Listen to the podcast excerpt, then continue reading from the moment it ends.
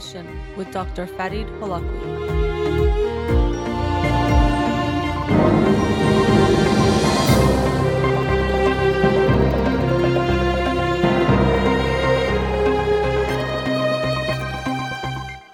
Good evening and welcome to In Session with Dr. Fadi Tolokwi. I'm your host, Dr. Fadi Tolokwi, and I'll be with you for the next hour here on Radio Hamra. Studio number to call in 310-441-0555. I'm a licensed clinical psychologist, so you can call in with any questions related to clinical psychology, including any emotional or psychological issues, parenting issues, and relationship issues as well. You can also follow me on Twitter or Instagram, or like my page on Facebook to get updates on the show, or suggest topics or books for the program. And the shows are uploaded at the end of each week to my SoundCloud page and free podcast on iTunes. Again, the studio number 310 441 0555. Before I begin the show, I'm sure many of our listeners were watching the game uh, on Friday where Iran won one to zero against Morocco. Uh, a surprising and last minute victory, but it was really fun to see all the reactions of people across the world, including in Iran, to seeing that victory. And uh, we'll see what the team can do Wednesday against Spain. It'll definitely be a tough match, but um, I'll be watching with as as many of you I'm sure will be too. And um, because it's Wednesday at 11 a.m., I won't be doing my live show there because I will be watching the game. So, um, good luck to the team. We'll see how they do, and I hope uh, the other listeners will be watching. We'll get to see a good game. Um, before I get into the books, let me also mention again I'll be doing a seminar this Sunday on success. That's this Sunday, June 24th from 3 to 6 p.m. at the Olympic Collection. Tickets are available for $40 at the door. I'll be talking about my ideas of success, what it is, and also what it isn't, because I think a lot of us have the wrong ideas of what it means to be successful. And then also talking about how we can live a successful and meaningful life and how each individual has to find that for themselves. So, hope to see you this Sunday from 3 to 6 p.m. at the Olympic Collection. That's this Sunday, June 24th. All right, before I discuss the book of the week for this week, I'll announce the book that I'll talk about next week, and that is Swearing is Good for You by Emma Byrne. Swearing is Good for You The Amazing Science of Bad Language. And I have not read this book. Um, I'm sure the title makes people gives a little rise, I think, which is, I think, the point of it. But it looks at some of the science uh, including neuroscience and psychological studies and sociological studies, looking at bad language and swearing and apparently the benefits that it has. So I'm interested to hear what Emma Byrne has to say in this book and sharing it with you next week. But the book of the week for this past week was a little bit of a departure from the psychological field and more in the astrophysics or scientific field. It was Astrophysics for People in a Hurry by Neil deGrasse Tyson, who was an astrophysicist. And um, it was a really interesting book. Uh, he goes from the beginning of the universe, or what we know as the Big Bang, which was about 14 billion years ago, and then covers a variety of topics, including things like dark matter and dark energy, and also gets into our solar system. And a lot of it was interesting, a lot of it was confusing or hard for me to understand. And the way I see some of it is that we don't really understand all of it yet. And the scientists are still discovering new things and trying to understand things.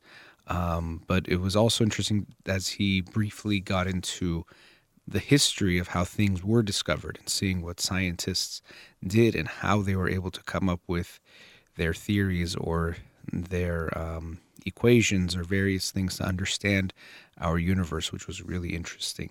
So I, I enjoyed the book, and I still feel like, although I learned a bit about astrophysics, it's still so much that I don't know. But that's, I think, was very much expected when I when I picked the book up. Um, but yeah, he talks about some concepts that are hard to understand or hard to wrap our minds around. At least for myself, I can say that. Uh, for example, things like dark matter. So matter is things that we think of as substances. It doesn't have to be a solid. Even gas would be matter. But there's something that they they call dark matter. That's what they the scientists are agreeing to call it, which is something they don't quite understand.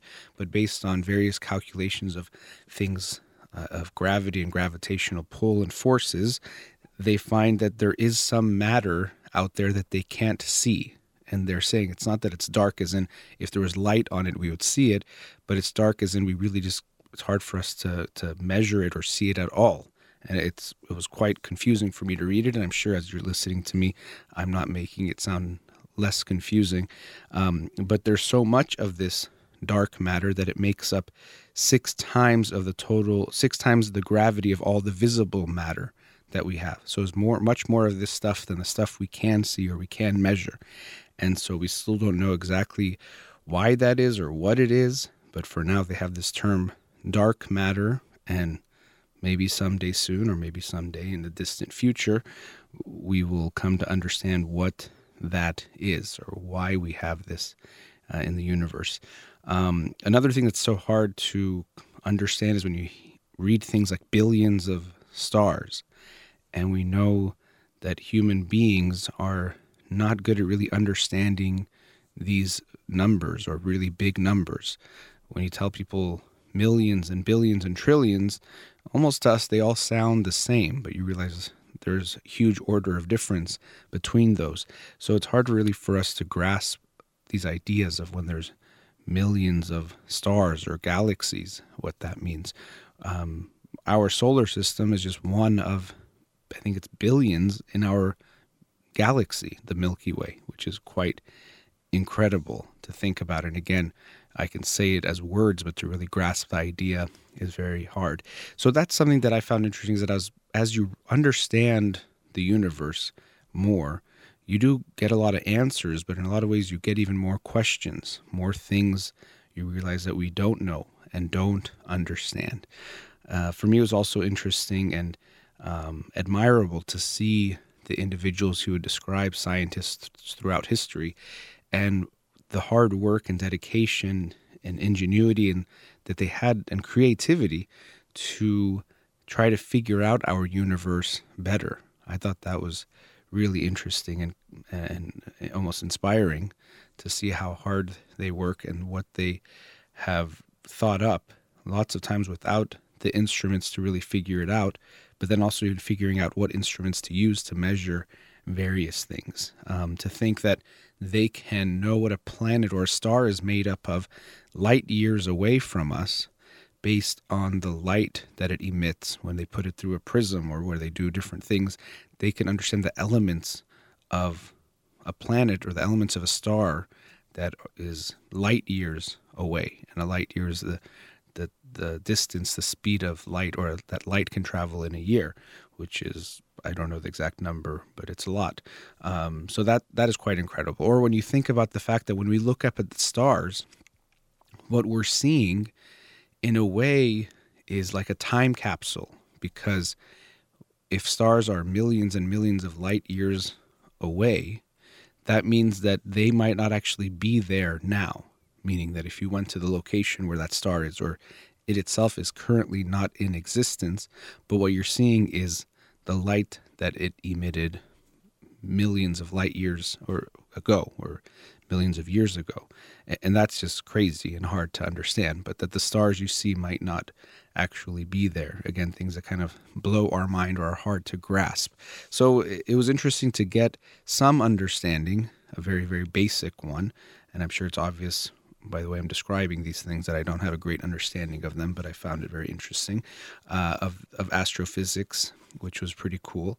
Uh, but he also talks about at the end of the book the cosmic perspective, because you might think, well, what's the point of learning about these things? I think it is very important because it is us. We are one planet within this universe and we can understand ourselves better, the world better, what is around us. And he gets into if there is life on other planets, and even, and, and of course, the answer is almost definitely yes, based on um, how many galaxies and stars there are. Uh, but he gets into how an alien life form might try to detect Earth. And I thought that was kind of interesting because it's not so easy to find planets when they're light years away. So that was kind of interesting to see that. But in the talking about the cosmic perspective, he's he shows how it can be important for us to understand our place in the universe and how having the cosmic perspective and being able to recognize the whole world or this whole universe, and even there might be more than one universe, which he talks about. Um, that can give us an idea of certain things. For example, he says the cosmic perspective is humble the cosmic perspective is spiritual, even redemptive, but not religious. The cosmic perspective enables us to grasp in the same thought the large and the small.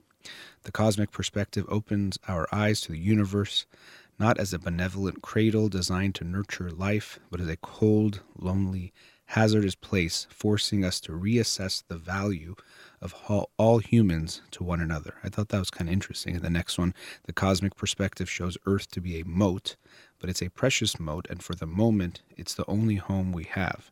Realizing that this planet was not here forever and won't be here forever, just like actually our sun won't be here forever. Not anything happening to it soon, but not in any of our lifetimes, but maybe in millions of years. But so it's an interesting thing that when we look at the whole universe, we realize our place in it. And in some ways, even as he talks about some of our earthly problems or disagreements that we have, when we have the cosmic perspective, they become a lot smaller. Or even when we start to fight between each other on this planet, we can realize maybe how silly that is or how stupid that is when we consider our place in the universe. So I thought that was quite interesting. And another analogy for me that wasn't in the book, but that I sometimes think about is our own selves. And even uh, you don't have to go so far to realize that there's things that we can't quite understand or that we can continue to discover about. And what I like to sometimes call our unconscious or our, ourselves, I think we have an inner cosmos, meaning that within ourselves, there's so much to know and discover that we don't know. And as you start to, to reflect more deeply, whether it's in the course of therapy or on your own, you start to see that there's so much about you that you don't know. And there's so many layers to things that you maybe thought were very simple, and they are much more complex. And just as the discovery of our universe will be an ongoing process and you'll will likely never be done because sometimes as soon as we figure something out we we see that there's so many more questions to answer. Same thing goes with ourselves that you might think you know yourself but then you will surprise yourself or recognize there's more to you than you realized and i think we should never stop trying to discover things about the universe and i think that's something else that he mentions and i've heard him uh, Neil deGrasse Tyson talk about the importance of the sciences or even of space programs and studying outer space. Um, we should never give up on studying the universe and the world, but we also should never give up on studying ourselves and better understanding ourselves because we see that we are much more complex. And of course, with that, the people around you are also much more complex, and there's always more to discover if we have the mindset of curiosity and understanding of the truth that is the inner cosmos and the complexity of each human being. So that's something else that I thought about while reading the book. Um, but again, it is a departure from the psychological books I tend to talk about on the show, but I thought it would be interesting to bring that into uh, the discussion because I think it is important for us to to try to learn about all things to understand our world better and what better way to understand our world than to try to understand the universe and so um, this is a great book, a fairly short one, too. And he talks about each topic fairly briefly, which makes it easier to read, uh, which goes with the title Astrophysics for People in a Hurry by Neil deGrasse Tyson. Hope you'll read it if you haven't. And I'll announce the book of the week for this week again is Swearing is Good for You The Amazing Science of Bad Language by Emma Byrne. Look forward to sharing that with you next week. All right, going into our first commercial break. Studio number 310 441 0555. We'll be right back.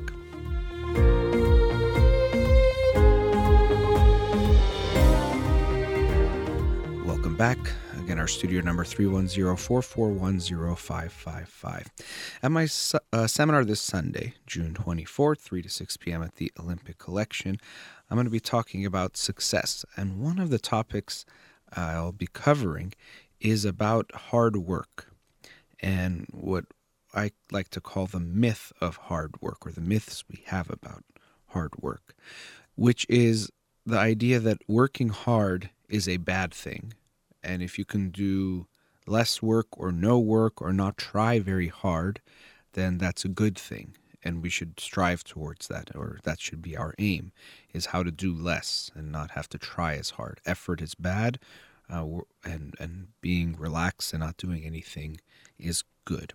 Now, before I get into why I don't think this is true, what I will add is that I definitely believe that leisure, play, having fun, relaxing, rest, getting enough sleep, having enough time to take care of yourself, those are very, very important things.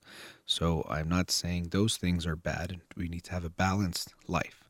So it's definitely important to have that too. But the idea that not working or not working at all or that not working hard is a good thing is something that I very much disagree with.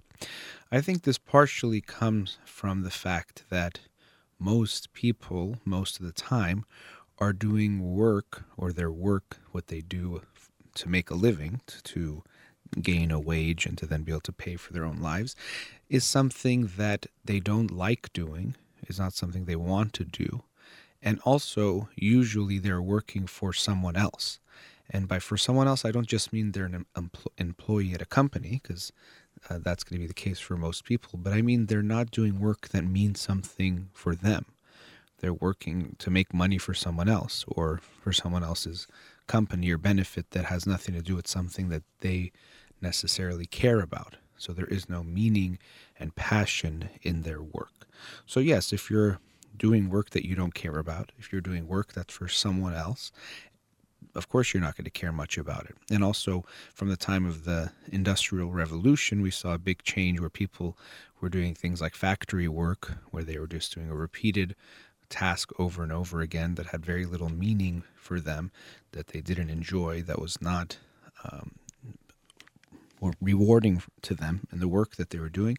And they were working for someone else to make them more and more money. And that person, um, due to their let's say, ideals of capitalism, would try to treat them in a way as poorly as they possibly could, both in how much they paid them and in how well they treated them or how comfortable their environment was and how much they got, in order to turn the biggest profit. So they were not trying to take care of them. So, in a sense, it makes sense to want to do less, to be against the person you're working for. So, if you can make him or her, and back then it was virtually always a him, uh, less money, then that's a good thing.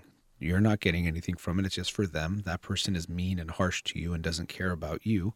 So why should you want to try hard? If you can get away with it, you should.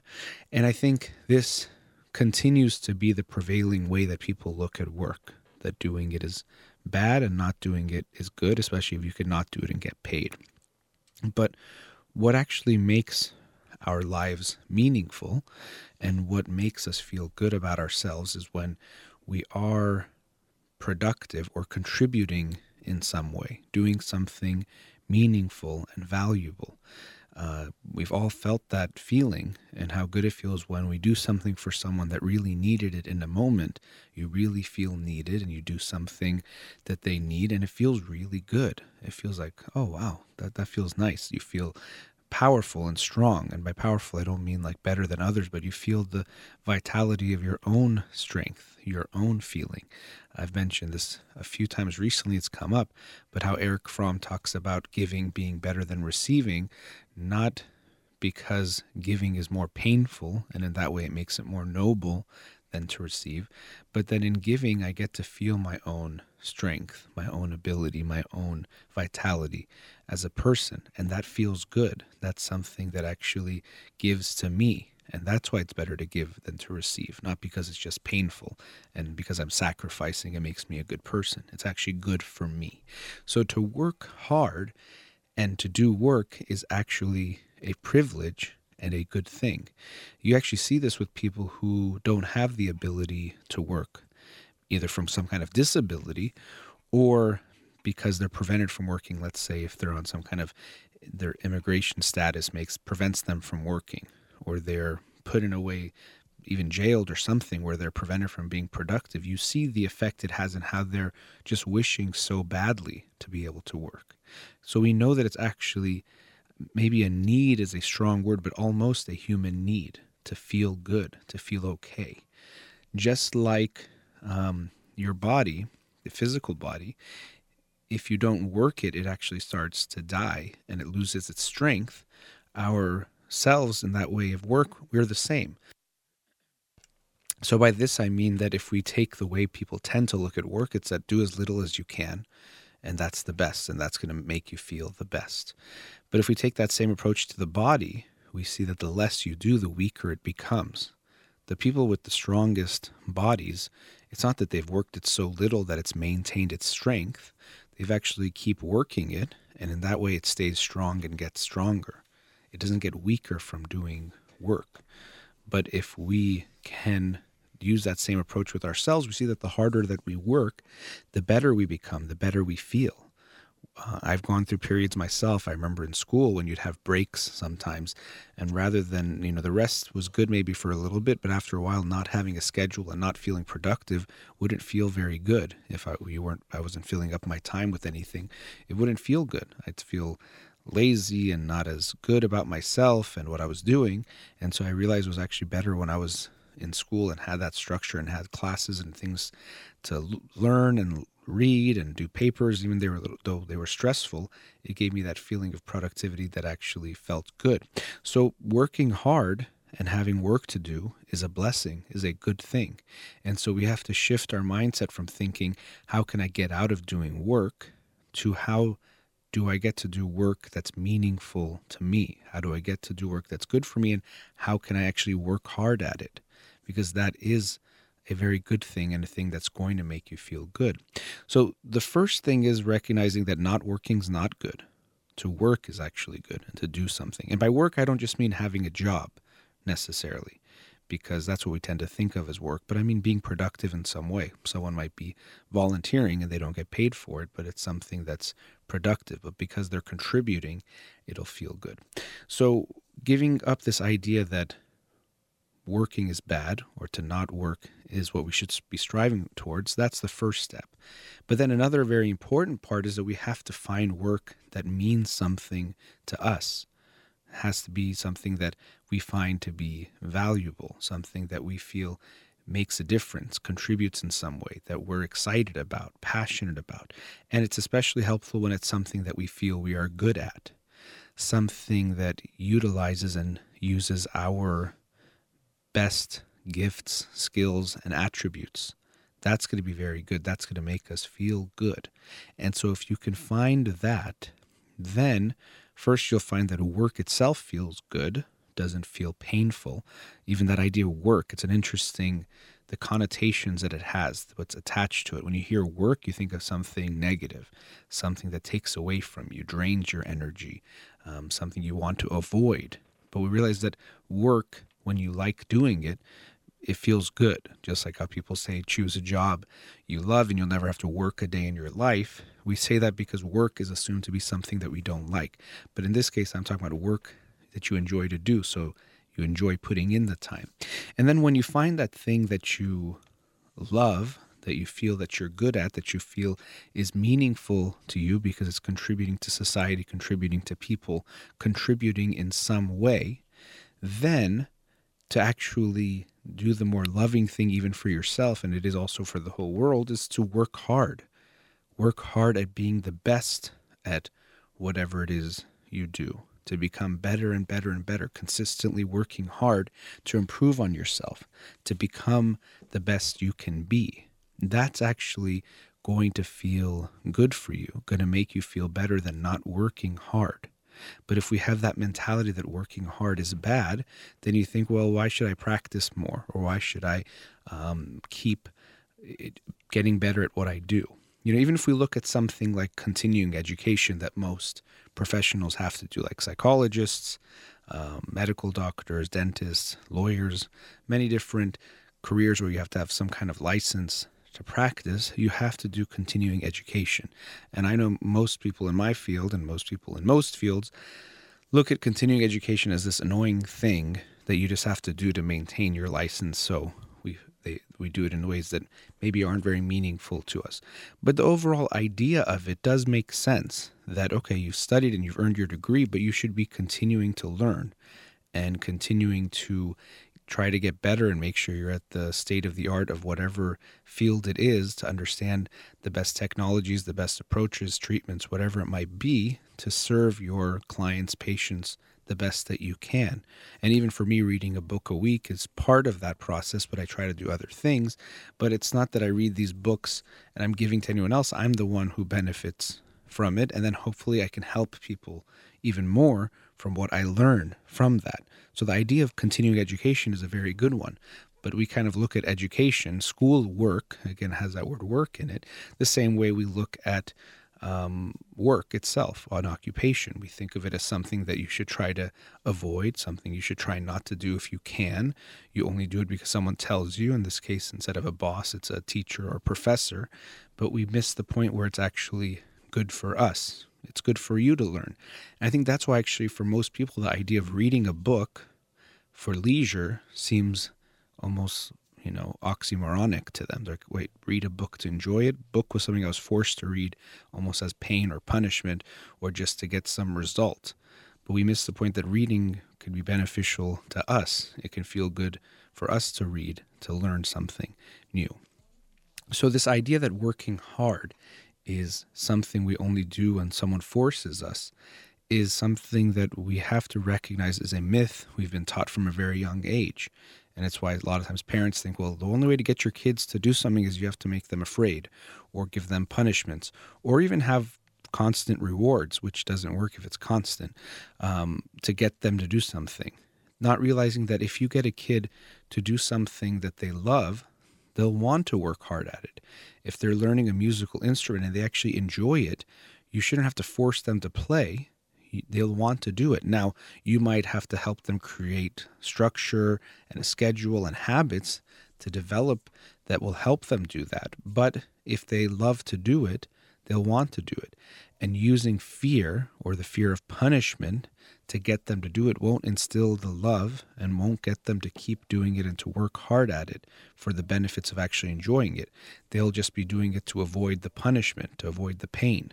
And we know that doesn't work long term because when you do that, then the second they can avoid punishment, or if the second the punisher is not around, they're not going to do it. So if you force your kid to play piano every day and they do it when you're there, then if you're gone one day, they're going to make sure they don't do it because they're only doing it to please you and to avoid you being upset.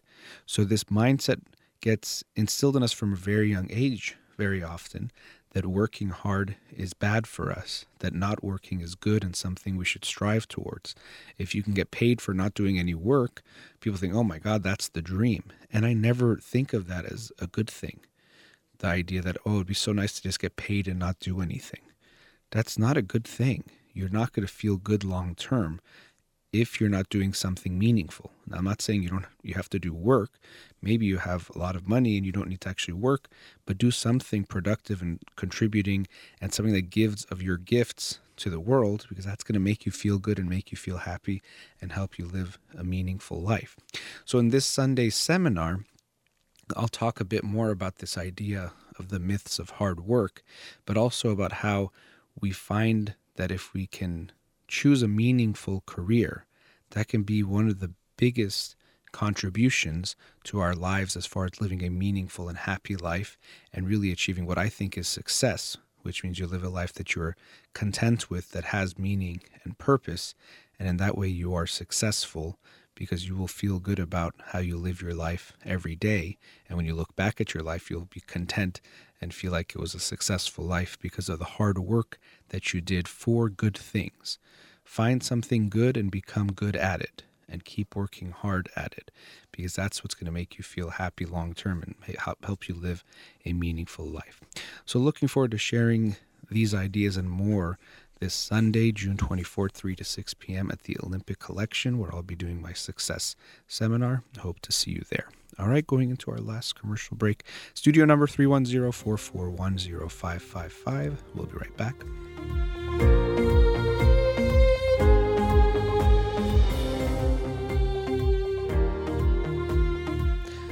Welcome back.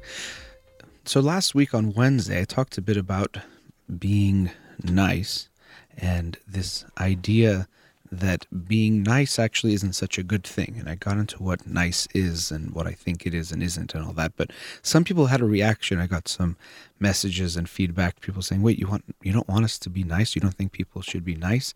And so I thought maybe I can clarify um, what I mean by that. Uh, I think there's different words that we use, um, and maybe sometimes they have certain meanings to us at certain moments. But nice is one of those words to me that means doing something that kind of looks good in the moment or acting overly kind or doing something because it's going to look nice, not genuinely being kind. So I was making that distinction between niceness and kindness and genuine kindness, which comes from the place of just giving and not from any expectation or because of anything. And if you think about it, you'll see that a lot of what most of us do throughout the day involves doing things that we're doing to be nice so that other people will like us or that other people might not judge us for some reason. And so that's what I was talking about because I think what's important to realize is that when we're being nice in that way, just doing it in a non genuine way, a way that we don't actually feel, it isn't actually a very nice thing or a kind thing. It can actually be quite mean. And I brought up some examples of things like when people say, "Well, I was dating someone and I didn't want to break up to, with them because I it, it was going to hurt them, so I was being nice." And I was saying, "This is not a nice thing at all. It's actually very, very mean to that person to stay with them out of pity or guilt. You're doing that just for yourself." because of your own guilt, not anything because of them, or because you don't want to be there in that moment when they are hurt. Um, you just want to protect yourself and your own image, or even how they're going to think of you, or what you're going to think of yourself. So that's not uh, being nice, or actually being kind, I should say. That's what I would call, in a way, being nice. But I did want to add something else about being polite, or to me, what I think we should be doing is being the kindest you can be in any moment, but that kindness should be genuine. So I don't have any problem with people, for example, greeting each other politely, being kind to one another. I think, again, you should be the kindest you can be in any moment. If you're encountering a stranger on the street and you smile and say hello, that to me is kindness and that could be coming from a good place. Now, if you're smiling at them because you want to get something out of them or because you want them to like you in that moment, that's very different. So, this actually comes back to the idea that if you have genuine kindness, the genuine part is what's important, which means that you have to have that feeling and you have to actually have that positive feeling towards other people, even strangers, which is something you can work towards. We can try to become more compassionate. Even there's research on things like compassion meditation that shows that you can start to cultivate this feeling of compassion for all living things, not even just all people, but all living things. And they, they often say start with yourself and then your family and then maybe extended family and then maybe your community or your culture or your let's say people from your nationality and maybe you extend but then you start to extend that towards all people and even strangers. And I think that very much is possible. I think when you tell people to love everyone, they kind of get this idea that you're saying something, something you know, like a hippie mentality and uh, you know, something that's not really realistic. But I think it is realistic, and not necessarily that you're going to be there all the time and every minute have love for everyone, but that you can become more loving towards the people around you and the world around you. Even you can be loving towards people you'll never see or to people that aren't even born yet by doing things like taking care of the environment or your surroundings or creating things that you won't get to necessarily see the fruits of that labor. You're being loving towards the world and towards people you don't even know. Or sometimes in ways that we leave our legacy, you do things that you never get to see the result, but that might have positive change for generations going forward. So I think you can cultivate that. So, first and foremost, we have to create a more kind heart within ourselves. We have to become more loving because the more loving you are and the more kind your heart is, the less you're going to have to be fake nice because you'll genuinely feel kind more often towards people. But if you don't have good feelings towards other people, then you're going to either have to be mean to them, essentially, or have to fake nice, which to me is not a good thing. It is not actually being nice. So that's something that I think we all need to strive towards becoming more loving. And where we can start with that is first cultivating love towards ourselves by being more, uh, having more self love, by genuinely caring for ourselves and loving who we are, for seeing ourselves for who we are. That's going to be the first step. And to love something, whether it's an object or another person or ourselves, we have to know that thing.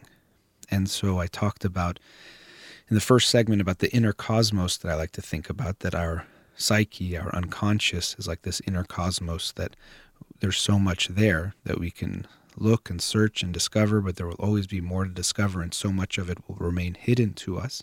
We have to strive to know ourselves first, to truly love ourselves. People who love themselves are people who actually see their good, their bad, their ugly. They see the flaws, they see their strengths. They actually see what's there. And this is where the distinction comes in between self love or something like pride or uh, ego, what sometimes people call, or someone who is cocky or conceited or selfish. That person does not love themselves too much, as Erich Fromm says in The Art of Loving, that person doesn't love themselves at all or doesn't love themselves enough. That's the problem. And when we don't love ourselves, we try to fill that hole with other things or we try to just take and take and take. But if I feel filled up from within with my own love, with my own understanding, with my own feeling of being okay, I won't try to take too much or try to take from others. It's kind of like if you didn't have any food and then you were given unlimited water, you try to take and take maybe extra water because something else was missing. But just like the outside things we try to take will never fill in that lack of self love that we have, more and more water will never fill that hunger or that void of food that you need. That hunger will never get completed or um, relieved through the water. And so when we try to fill our self love with outside forces too, we see that it doesn't work. We first need to love ourselves. So people who genuinely love themselves, they actually see their flaws, but they love themselves despite them, or maybe even not despite them, including them. Because sometimes despite means like, okay, I don't like you for that, but I'll still love you anyway. But I mean, you actually see yourself and see the cracks.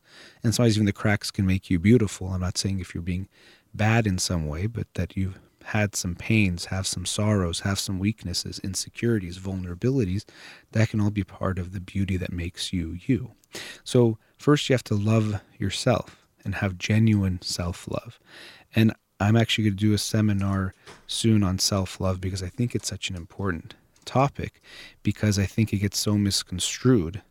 Um, very often, I even use the word today, ego, that people used to say, if you it's the ego that causes all the problems ourselves. But to me it's not about having too much self-love it's that they don't have enough love that's coming out in that way. So having genuine self-love is a very good thing that we all should strive to create more of.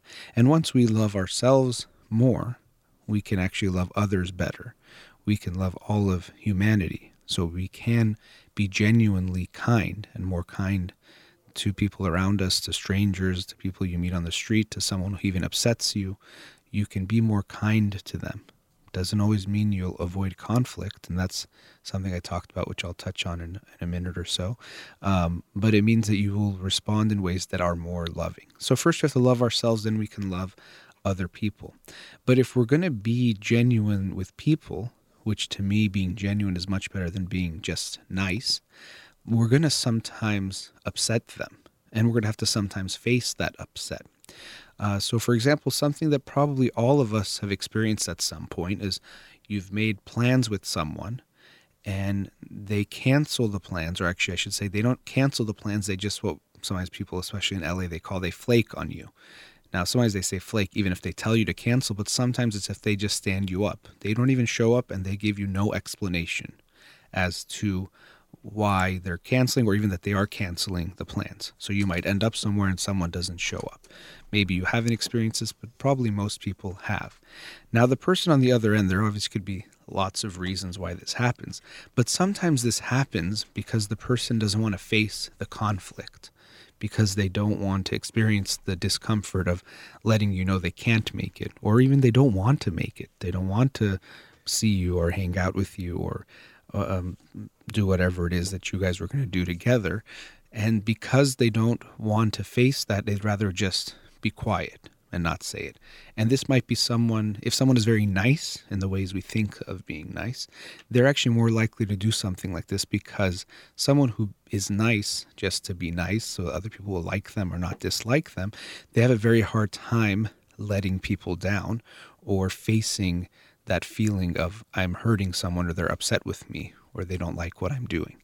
And so, because of that, rather than facing the music and letting you know they can't make it and being assertive and being direct, they will, in their own way of being nice, avoid that.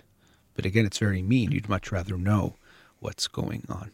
So I'm going to do more talks about this um, issue of niceness because I've seen it play out in so many different ways that people strive towards being seen as a nice person, but that niceness isn't something we should strive towards.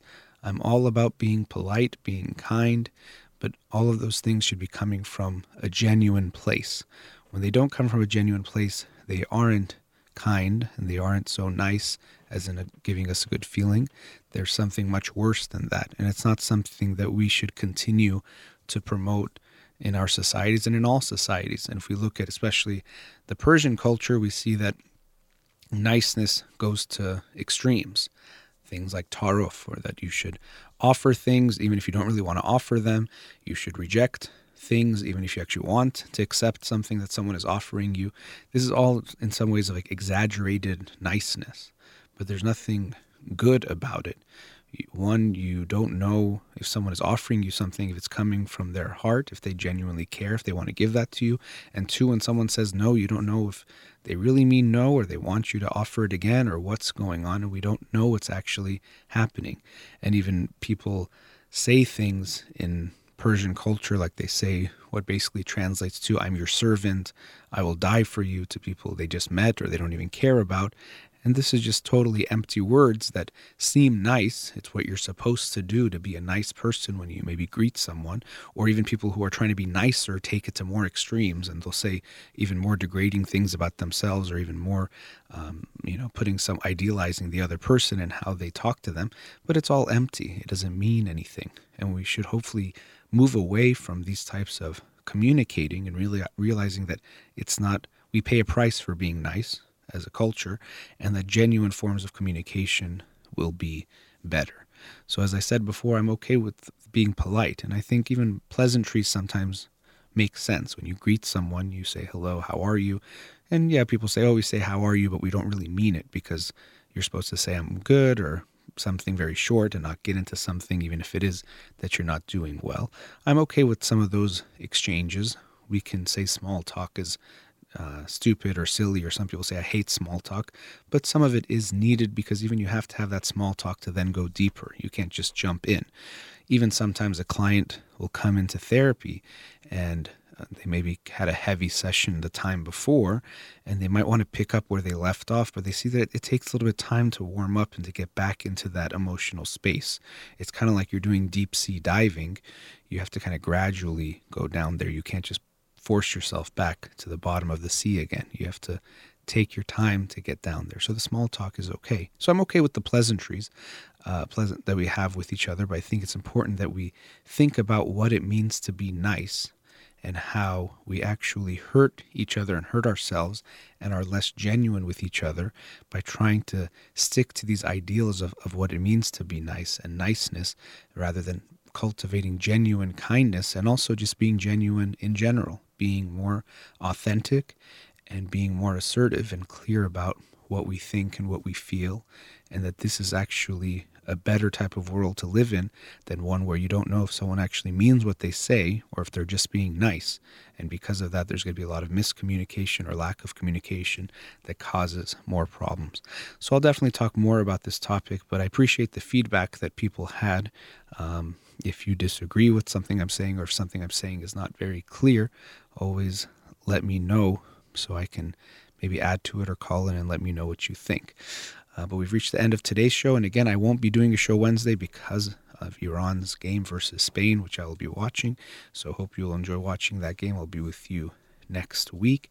And again, this Sunday, June 24th from 3 to 6 p.m., I'll be doing my summit, seminar on success. Uh, tickets are available $40 at the door. Hope to see you there. Thank you, Damir, here in the studio, and everyone listening out there. You've been listening to In Session with Dr. Farid Holakouee. Have a wonderful night.